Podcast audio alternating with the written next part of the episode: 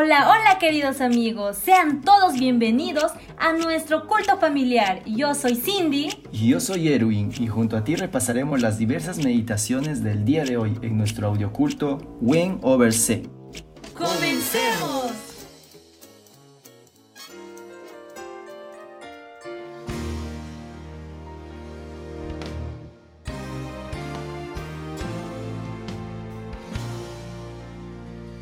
Gálatas 6 Hermanos, si alguno es sorprendido en alguna falta, vosotros que sois espirituales, restauradle con espíritu de mansedumbre, considerándote a ti mismo, no sea que tú también seas tentado. Sobrellevad los unos las cargas de los otros, y cumplid así la ley de Cristo.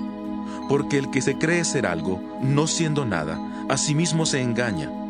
Así que cada uno someta a prueba su propia obra, y entonces tendrá, solo en sí mismo y no en otro, motivo de gloriarse, porque cada uno cargará con su propia responsabilidad.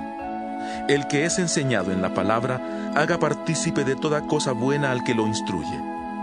No os engañéis, Dios no puede ser burlado, pues todo lo que el hombre siembre, eso también segará. Porque el que siembra para su carne, de la carne segará corrupción, pero el que siembra para el Espíritu, del Espíritu segará vida eterna. No nos cansemos, pues, de hacer bien, porque a su tiempo segaremos si no desmayamos.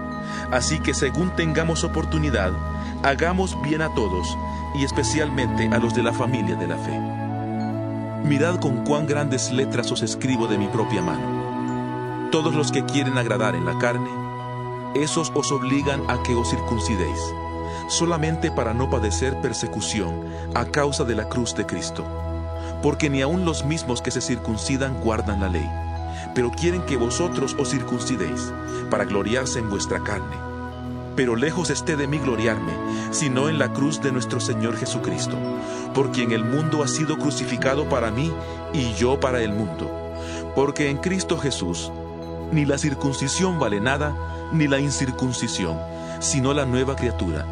Y a todos los que anden conforme a esta regla, paz y misericordia sea a ellos y al Israel de Dios.